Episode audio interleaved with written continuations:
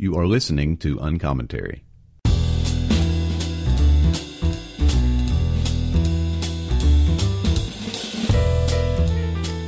Hey, folks, this is Marty. I want to remind you again about my friend Byron at Hearts and Minds Books and encourage you to order from this uh, independent bookstore up in Pennsylvania. Uh, it's heartsandmindsbooks.com, and when you go there, you'll see easily the navigation to uh, request a book or to ask about a book. Uh, they're super helpful. If you'll mention uncommentary, uh, on some books you can get a discount. They can't discount everything because of the nature of their small operation, but when they can, they do and I really encourage you to check them out. Uh, he mentioned to me recently that there has been some business come, come his way as a result of the podcast. That makes me like really happy. That's heartsandmindsbooks.com. Uh, you can actually leave a card on file. I do this all the time.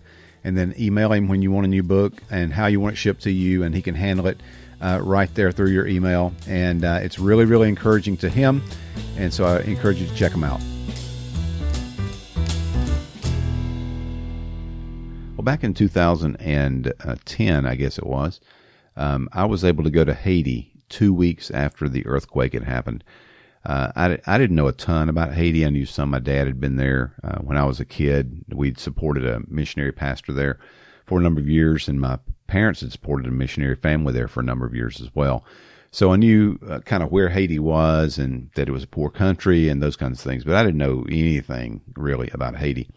Uh, and so after I got back, uh, I started doing a little bit of research to try to figure out kind of what it was I had seen because the devastation was so severe and the poverty was so prevalent that um, I just kind of wanted to know what's going on there. So I found a book called Travesty in Haiti um, by a guy named Tim Schwartz, Timothy T. Schwartz.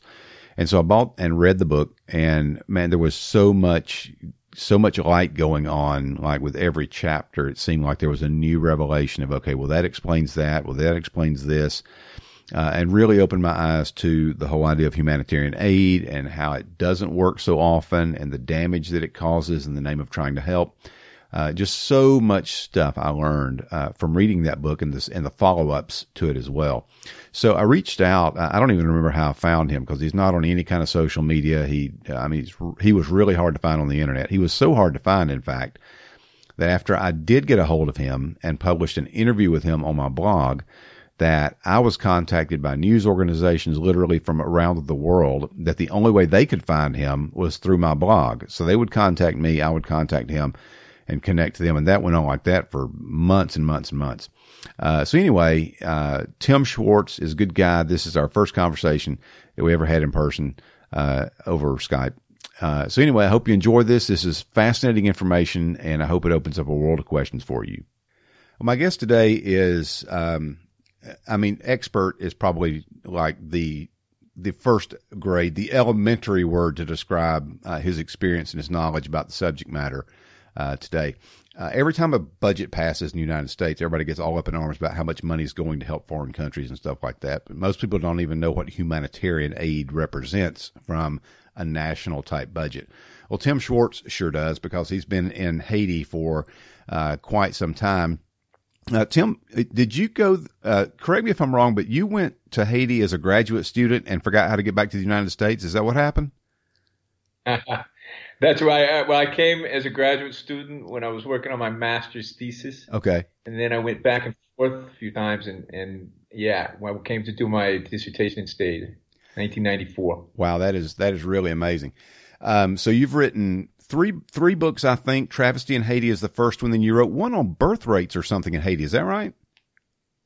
Yeah, I've got one on. Well, it's it's not just birth rates. It's uh, it's called Sex, Family, and Fertility and it's about uh, birth rates are part of it, but it, it addresses why the contraceptive campaigns failed in Haiti. Gotcha. And that the birth rates didn't come down. So it, it really covers everything: your family structure, polygyny, uh, you know, and and, and there's a big focus on child labor in the family. You know, they right go for the water, they work in the fields.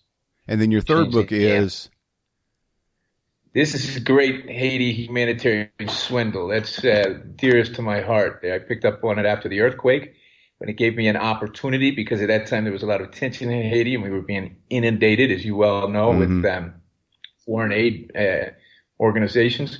So it gave me an opportunity to to, to specifically investigate and show the roots of a, of a series of issues that were very, very hot at the time, so to speak. For example, the, the rapes, you know, they, they claim we're mm-hmm. having a mm-hmm. rape epidemic.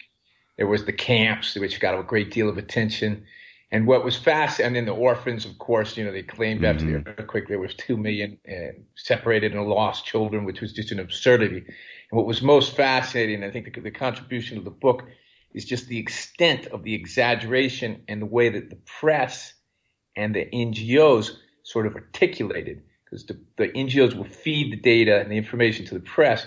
The press, which of course wants readership, right. they get these uh, sensationalist data and exaggerations, and then they publish it. And then, of course, the, the people, it's a, it's a mechanism for the, for the NGOs or the aid organizations to get donations, and particularly after the earthquake. Because mm-hmm. one thing that's important here, you know, you started off talking about the government, uh, the government support of foreign aid, but there's two facets. You know, there's the private donors and the government donors. Mm-hmm. Right? We'll get back to that, I'm sure, in a, in a moment. Uh, so, Tim Schwartz, welcome to Uncommentary. Thank you, Marty. Um, so you and I, uh, we were kind of joking beforehand, but for those of you who are listening, Tim and I, we, have known each other for 11 years and we've never met. and, and we've never even never. spoken to each other until we made this phone call to record this episode. Um, so let me just give just a little background. Um, so it was 2010. The earthquake in Haiti had just happened. And um, first time I had ever been to Haiti, I landed on the ground uh, the second week after the earthquake and spent uh, seven days in country with a uh, medical American mission team, and um, was in Port-au-Prince and a couple of the outlying uh, areas, but majority of the time in Port-au-Prince, and just saw the utter devastation uh, that had taken place. When I got back, I wanted to find out more about where I had been. Kind of got it in reverse order, and so uh, went online and found a book called Travesty in Haiti by a guy named Timothy T. Schwartz. Ordered it, read it, and uh, ended up finding him online, emailed, and we did a blog interview. Uh, so that's how we met. And so we've just kind of kept up over the years, periodically checking in on each other. Um, and so I realized uh, something had come up. I don't even remember what it was. Something had come up really recently that brought to my mind again this issue of humanitarian aid and how uh, how poorly understood and how poorly executed it can be and so I thought, man, this is uh, this is Tim's just this is his bailiwick. So uh, give a high level overview of what people mean or think is meant by humanitarian aid. Well, I think that a lot of people, when they hear humanitarian aid, they think uh, government, like you said. But uh, again, the industry has at least two major layers or, or sectors. One is the private donations, and the other one is the government support. And then, you know, you have other sort of categorizations inside of it. For example, the United Nations organizations like UNICEF, they operate as much like charities. They're not in practice and in the way they go after donations, they're not really any different than say Save the Children or Care mm. International. But so you have these two things.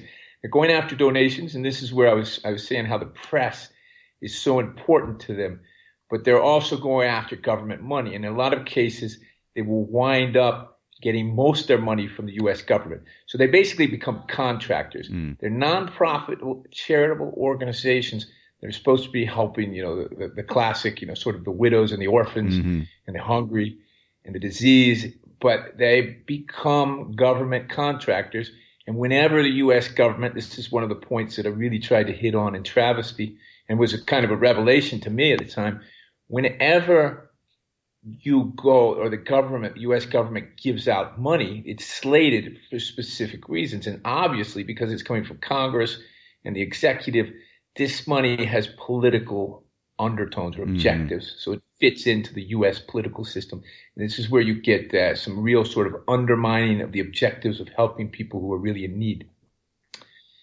Is this? Uh, do you find that this is um, similar, regardless of administration, regardless of whether Republicans control the purse strings or Democrats are controlling? Is this like everybody is doing this in a way that that benefits their party, or is it just like on autopilot and everybody just keeps doing the same thing over and over again?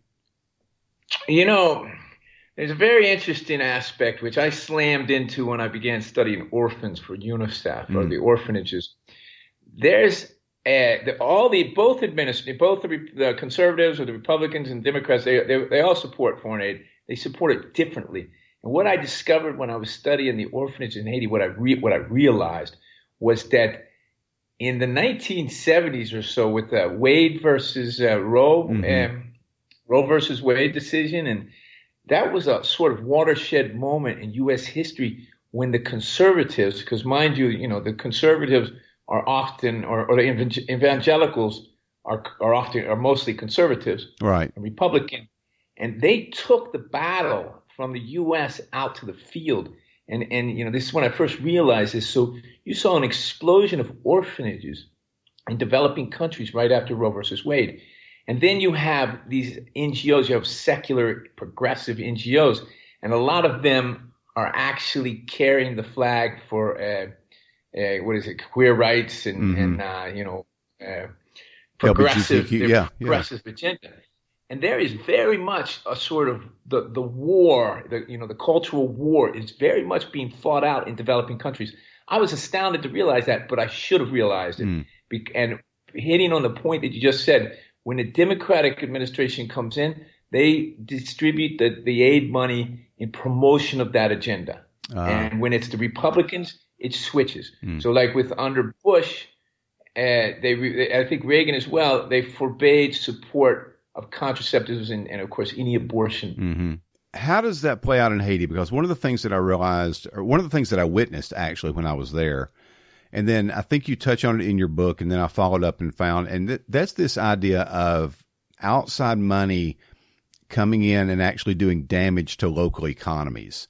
So, uh, for instance, we were driving out, I think, past the airport one day, and this was, I don't know if you remember this or not, but this was when it was the week after, um, it was one of the weeks after the earthquake. So it had been the third week after the earthquake, I think, when, um, a lady from I think she might have been from Tennessee, was put in jail in Port-au-Prince because they accused her of trying to uh, basically traffic some children out of the country. She she said she was getting them for adoption. They said no, you're trying to steal them. So it was that time frame. we went out past the airport. Uh, we were, went past the prison. I remember very distinctly coming past the prison one day, knowing that she was in there. Um, but one of the things that I noticed was these enormous bags of, I, I guess it was either rice or, or wheat or something with U.S. aid uh, stamped on the bags, and there were just bag after bag after bag after bag. And I thought after after the fact, didn't hit me at the time. I thought this is awesome. All this food's coming in. After the fact, I'm like, wait a minute, what happens to the to the guy on the corner who's trying to sell some food or trying to sell some wheat or trying to sell this? Um, talk about Haiti specifically. Uh, I, I, think I remember from your book something to do with uh, hybrid pigs or the native pigs were done away with so that pigs from out from the states could be shipped in. Uh, all those kinds of factors. Uh, talk a little bit about how aid can actually harm local economies. Okay, well, you gave me a mouthful there. um, okay, first of all, the woman's name was Laura Silsby that you're talking That's about. That's right. Yes. I was even in touch with some of the people who were in jail when I after I did the the UNICEF uh, job. Okay, I had a terrible time with UNICEF. You know, we we did this massive survey, and so I slammed right into this really controversial issue, and like I said, that that touches on this progressive UNICEF agenda. Mm-hmm. You know, UNICEF is very progressive, and they are at war. In fact, I have a, a post out there, and uh, I call it uh, "Big Lies About Little Little People."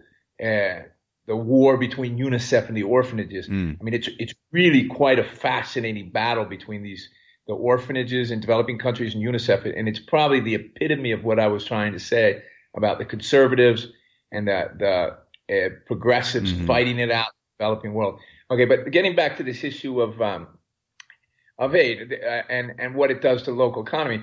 Well, well, that happens on multiple levels, and it happens over long periods of time, and it happens at crisis, during crises as well. After the earthquake, you saw this this flood of aid. You know, they were bringing yep. in massive amounts of water in bottles, and uh, you know, I still think about this sometimes because I buy water every two days from my house in a right. big jug, and it's a neighborhood business. That is, you know, it's like motorcycles in Haiti. You know, mm-hmm. it's a real opportunity. It's it, for for people, for entrepreneurs and people, you know, in the lower middle class, which is basically poor by our standards. Standards. And so after the earthquake, they just they just destroyed those businesses. Mm. And and food was another thing. And we were even doing interviews. You have two things going on with food you know, in the big picture, and this is what I wrote about in Travesty, you have the U.S. surplus food aid. You know, we have farmer support programs where we buy food from our own farmers to make sure that there's that they're making money and and you know to keep to support them. But then we dump it on developing countries. Mm. When I first wrote that, that was pretty controversial, and I was very much uh, one of a few. And I you pretty much got run out of Haiti because of it. Uh, USAID, yeah, USAID blacklisted me. Right.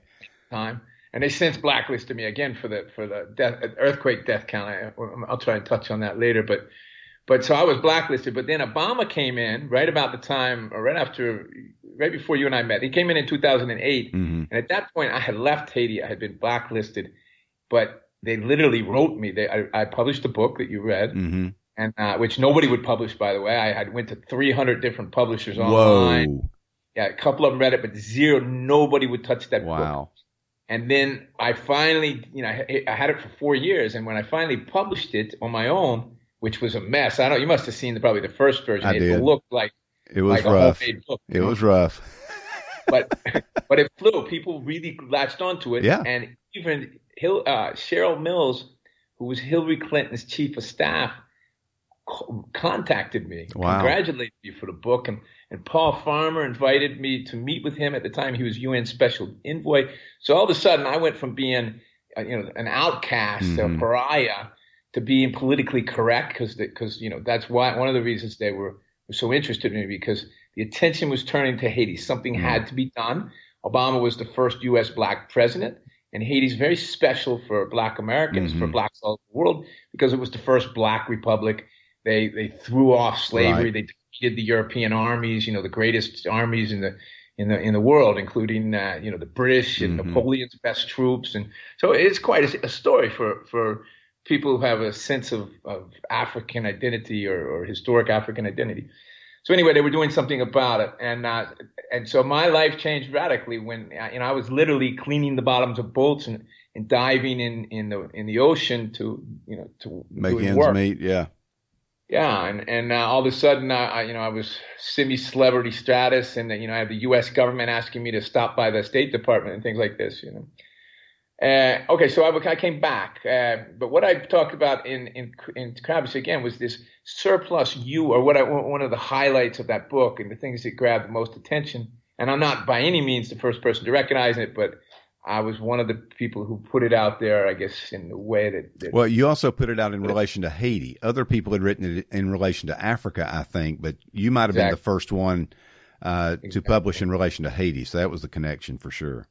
Right, and you know, they really, they really hated me when I when I used to harp on that the the before Obama came in. But then after I published that book, I mean, I even had USAID directors write reviews without any contact with me, mm-hmm. saying oh, we tried to stop them, we told them not to do this. okay, so I, I, I guess for, for, listeners we might not have uh, exact, explained exactly what happened, but they, you know, in the name of of helping Haitians who were supposedly hungry, they bring in massive amounts of U.S. surplus food, yeah. and and and give it away, or they sell it below market prices. And it's done in two ways. It's literally given away to like school feeding programs, but it's also uh, uh, distributed through what they call monetization. And so they give, a lot of times you hear, you know, for example, the U.S. government gave Haiti $100 million. Well, no, they didn't give Haiti $100 million in, in most cases. They gave Haiti $100 million worth of food. Mm. And then Haitian government has to sell that on the market, on their market, is stipulated. They can't like turn around and, bring it back to Miami and sell it. Right. Although some, some people had done that, but that's illegal. They have to sell it on their own market. And back then, it was a very deliberate mechanism to drive Haitians out of surplus production and to, to literally crash their market and yep. drive them into the cities. Now, you could say it, they didn't say it in a bad way. They said this was good for Haiti, and the plan was to get people into the cities where they could work in factories. And USAID, the U.S. government in, in developing countries, in, in Haiti had had defined Haiti's what they call comparative advantage as cheap labor. So, the so the, the the the, yeah. re, the, realistic view is they wanted to drive them into factories, not factories owned by Haitians that were making money for Haitians who were working, but for companies like I'm just going to speculate here, Nike and Arrow shirts and places like that, uh, that were American owned companies where they could pay Haitians a pittance and then make the real profits on the other end. Yes and no. Uh, that's true that Nike, Glidden, uh, Gildan, and a lot of these are here but I think there's a stipulation there has to be Haitian owners, uh, not maybe not 100%. But when you get into this issue of the Haitian, because they're, they're obviously not, you know, most of these Haitians that you're thinking about, they're light skinned. A lot of them have U.S. passports, U.S. Uh, ah. citizens, or they're dual citizens. Yeah. So you know, there's it gets a very gray area, and, mm-hmm. and I'm not sure it really matters because if you're a Haitian, but you know you've always lived in a you know in a mansion and, mm-hmm. and you've always vacationed in Paris and you have a house in Miami. I mean, it, it doesn't. These people are more they're global, and that's the Haitian elite is global. They're white, light skinned, or sometimes they're dark. They they get you know people will will will enter the elite and they're dark. For, for the most part, the light skinned they're Syrian or from the Levant. Uh, a lot of them are Americans. Uh, you know, they, they, they, most of the big money in Haiti can be traced directly to the U.S. occupation. Wow. And they, yeah, and it's incredible. You can see them like they're some of the big, the big, uh, most important people. They either immigrated into Haiti during the U.S. occupation back in 1914 to 1935 or thereabouts, uh, or they either entered that time or they got opportunities.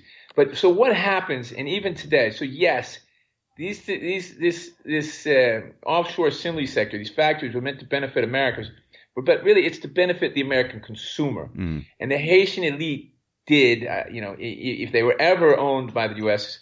companies, the Haitian elite eventually got control of them, and today has control of them.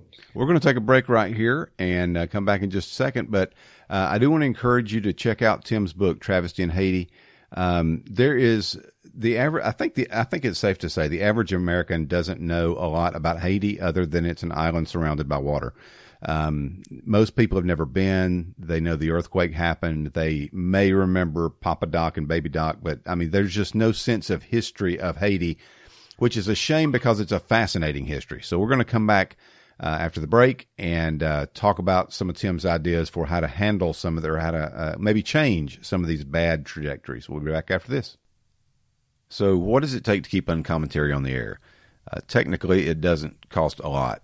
Um, there's costs associated with editing, there's costs associated with scheduling, and there's not a lot more. But nobody gets rich off of podcasts that they do from their room in their home. Uh, it's all about getting the content out and uh, doing what people uh, like and maybe even need to hear. So, I do want to encourage you to become a Patreon uh, or at least maybe a one time gift.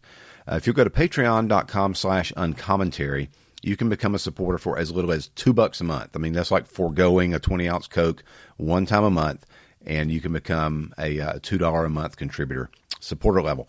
Uh, if you choose the $3 a month, you'll get a podcast logo, an uncommentary podcast logo. If you choose $5, the gold level, you'll get a mug. Uh, and these are actually pretty nice um, mugs. If you choose $10, you'll get a sticker and a mug. Uh, if you go above that, then there's other stuff. I mean, if you've just got like money to spare and you want to give 250 a month, we could really do some upgrades around here. Um, but the reality is it doesn't take a lot and uh, a little bit helps out a ton and makes it worthwhile. And occasionally I can take my wife out for a meal. Uh, if you'd rather do a one-time thing, you can use PayPal, paypal.me slash uncommentary pod. That's paypal.me slash uncommentary pod. Or Patreon is monthly, and these are uh, auto drafts, so you don't have to write checks. You don't have to worry about it. You don't have to go back to the website. Uh, the two dollars is gone. The three dollars is gone, and really, uh, you never miss it. So that's patreon.com slash uncommentary as well. And now back to this week's episode. All right. Uh, so we're back and uh, back with Tim Schwartz, and we're talking about Haiti and humanitarian aid. He's mentioned a couple of the things uh, that are problematic in the way that uh, governments and NGOs, those are non government organizations, uh, we would in the States a lot of times refer to them as charities, but these are like big, big, big, big charities uh, that have a lot of government connections, but they're not government. Uh, how they have functioned in humanitarian aid and some of the ways that uh, misinformation creates, I guess, false impressions. So uh, you've you have an organization, uh, or at least a methodology. I'm not sure which is the best way to say it, called Stamp. Uh, and I watched kind of your explanation of it, and you're dealing with the information that the NGOs or the governments receive from like a middle, the administrator of funds not the people that are the, on the in receiving end of things. And so you're trying to connect the source of the funding with the ultimate recipient of the funding so that you can take out the puffery in the middle and people know actually what's going on. Is that a fair, if not rough, representation? Yeah, that's exactly right. We're doing what we actually we call them now uh, beneficiary satisfaction surveys. Okay. And and, and, you know it's sort of like the worker satisfaction surveys it's basically the same thing that they do in developing countries now. They it, it something that exploded uh, in about 2012 and people became you know with the social responsibility movement people wanted to know you know, directly from these these these people working in these in these sweatshops in developing countries if they're if the demands for improved conditions were being met and so we're trying to do the same thing with the development sector. But what's let me let me uh, interject here before I tell you about Stamp. The reason why this is so important is because of the absolutely egregious, I mean, to an incredible, even fascinating extent, corruption in the aid sector. Mm. I've been in Haiti now for what 27 years and I and for the last ten, I you know I was already had studied a lot of development projects and mm-hmm. I had mm-hmm. seen them on the inside. And I lived here so long, but for the ta- last ten years, by virtue of, of travesty, I have been intensely engaged in surveys and evaluating development projects in Haiti. Mm. There's very few that I don't know something about, very few, and I can tell you, Marty, it's much worse than I described in travesty, wow. much worse. It's even worse than swindle, and swindle is pretty bad. Look, I have found in all my years, I have found exactly one project. I'm talking no matter what you want to talk about. You know, uh, if it's an NGO, some of the missions are pretty good at. You know, some of the, the Christian missions mm-hmm. with the people on the ground are pretty good. But I've found exactly one project that does what they say they do. When wow. I got to look, and that's a project called HELP, Haiti Educational Leadership Network, that uh, program that, that helps scholars, you know, picks the mm-hmm. brightest high school graduates and gets them to college. Okay, so let me get back to uh, this. So, so the reason, you know, to, to you know, for listeners, uh, the idea is to do something about that. And you know, I'm often really struck. I hear about Bill Gates, you know, all this money spent, all these great things he thinks he's doing, and and you know, of course, you know, the motivations are noble, sure. and we need to address these pro these, these project these, these problems. You know, it, it's. Uh, you know, it, Bill, uh, what was his name? Uh, William, uh, uh, I forget the guy's name, the, the, development guy. You know, he calls it the other tragedy of the poor, of the world's poor. Oh. It's you know, the, the, so the, the first tragedy is the hunger and starvation, disease. The second tragedy is the failure to do do anything about it. Mm-hmm. Well, the third tragedy is that people are giving and they hope and they think they're doing something about it, and it's not happening. And yeah. the reason is because the extreme corruption. And it's really a no-brainer Imagine an industry or imagine an opportunity in the United States where you can collect money for a service that you're going to deliver to somebody that nobody ever knows the person right. who gives you money ever knows whether it really got delivered. Or if even you give worse, me a million dollars, I'll I'll help a guy that's three thousand miles away, and I'll just tell you that I did it. That's right. That's even worse. Not just will they not hear from the guy, but the only person who tells them anything is the person who gets the money. Yeah. So, and this is what exactly what the NGOs do, and they do exactly what any business anybody would do. They tell the the donor what what they want to hear. That yes, we we help this this person, and they go out there and they find these examples. And, and look, I've been a part of this. How many times I've heard, get us a narrative when I'm doing a survey, and what they mean is they want you to come back with a really rosy story that they can put on their internet site. And, and, and I, by the way, I've, I don't think I've ever done it because I can't find them. Right. There are really few. the interesting thing about this is what I really go after in Swindle is that the Haitians themselves, they understand the game, they understand the system, and they will try to be victim. and you know, this I wrote a lot about this, and they even call it victim. So they will try to fit the category that they that the NGOs are slated to help. So they actually create the NGOs with their stories because you know this is something else I've discovered in the last ten years about about aid. It's all about selling stories mm. because donors won't give to something unless it's really dramatic and you know it's emotional, like child slavery mm-hmm. and you know in you know indiscriminate rape of, of women of all ages from you know from babies to to, to the elderly. These these stories, and, and that's just what they are absolute, you know, exaggerations and sometimes complete fabrications. They're what get people to give. Mm-hmm. But there's a couple problems with that. When you tell uh, or exaggerate or you, you collect money for a phantom problem, well, then you need to address that phantom problem and you're not focused on the real problems. And so the Haitians have filled the niche. A lot of, you know, the, the Haitians that are trying to to get money, uh, mostly opportunists themselves, aid entrepreneurs themselves, just at the lowest level. Mm. And so they're perfectly willing to tell a great narrative once they know. I go through this all the time in focus groups. You know, we do a lot of focus groups.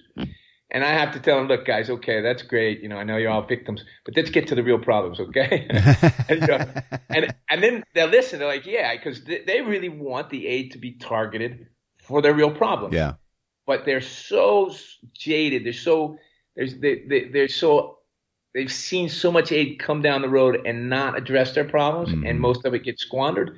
That they just want whatever they can get. An interesting thing, by the way, uh, Marty, I just did a project that brought a lot of my research into because I cover everything. I've done a lot of research on uh, agricultural projects that are targeted to help promote Haitian exports. Mm. Because while they were flooding the Haitian market, they also tried to promote what Haiti produces best, and, and there are always things that the U.S. doesn't produce, like cacao, chocolate, mm, yeah, and mangoes. And so the three big ones are coffee, cacao, and mangoes. The three things that the U.S. does not produce. So the USAID had projects that help these. They have spent the USAID and the World Bank together. Approximately each of them have spent approximately equal amounts. When I say World Bank, I include IDB too. They have spent over six hundred million dollars in the last thirty years and they have less exports of all three of those crops today. Now, now mind you, they spent that 600 million to promote exports. They have less exports in all three of those crops today than they had when they started. How does that even? And, how does that even? I mean, they could have bought. Uh, they could have bought all the stuff. Can you imagine? How in the how in the world does that happen? Just the corruption. the irony. Well, the irony too is that uh, the biggest limitation to the peasants, what, what, we call peasants, the rural farmers in Haiti, small farmers, that's what they call them peasants, and they're captured. They can't can't reach the international market because there's an elite between uh. them and a state. That's why they call them peasants. So anyway, the biggest limitation on them selling their crops is getting them to the city. And so the roads are atrocious. That six hundred yeah. million would have built great roads. But let me tell you the punchline on this. The ILO recently hired me to look at those same crops and to add a couple more uh, uh, castor bean oil. Now, define, define, who ILO is. ILO, International Labor Organization. Okay. So these guys are the most sensitive organization. In, it's United Nations, most sensitive organization in the United Nations to the poor, and to right supposedly, or one of the most sensitive. Let me tell you. Here's the irony. I just told you they spent six hundred million dollars, right? Now remember too, I'm I'm working all sorts of different jobs, so I get a kind of an overview. We've got the food security issue at the same time, so people are hungry, right? Mm-hmm. So it's something that always struck me. Okay, we got food security, and they're trying to export the crops. Well, wait a minute. In the last 30 years, we've gone from producing 80% of the food consumed in Haiti to importing 60%. So why aren't they eating their own food? You want to ask. Okay, so now the real punchline is at the end of that research I just did last time, I went and looked at the local market price for every one of the crops they were trying to promote and export, and they were three to five times more expensive on the local market than the exporters were paying for them. oh my word! Uh, so anyway, I hope you've enjoyed uh, this conversation, kind of free ranging. He's a great guy, and um, pick up his book, Travesty in Haiti. I'll link all three of his books in the episode notes. Uh, but try to grab those. Uh, it's it's full of information. You often ask, "Is the book well documented?" Well, he's the guy that does documentation. So these are really interesting and thorough books. Uh, and there are other books about the the history of Haiti, and he referenced really just real thinly the U.S. occupation of Haiti in the early 1900s. and how that has led to um, the birth of so many light skinned people there. Uh, also worth looking up. So there's just a lot of information, a lot of backstory uh, to Haiti that's incredibly important to understanding some of the dynamics there. Uh, as always, thanks for joining this episode, and I look forward to uh, interacting with you on the Twitters. It's at Marty Duren or at Uncommentary Pod. Have a good one. As always, thank you for listening to Uncommentary. If you'd like to keep up with me on Twitter, it's at Marty Duren. If you'd like to follow the podcast account, it's at Uncommentary Pod. Please rate and review, and whichever podcatcher you listen to, uh, whether it's uh, Apple Podcasts or Google Play or Podbean uh, or Overcast or Castbox, whichever one you use.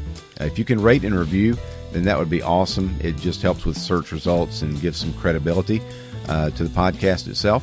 Uh, and as you have an opportunity, if you would promote it, whether you put the link from uncommentarypodcast.com uh, on your Facebook page, or if you tweet the link or retweet the uh, the initial broadcast that it's live, uh, anything like that to help spread the word is always appreciated.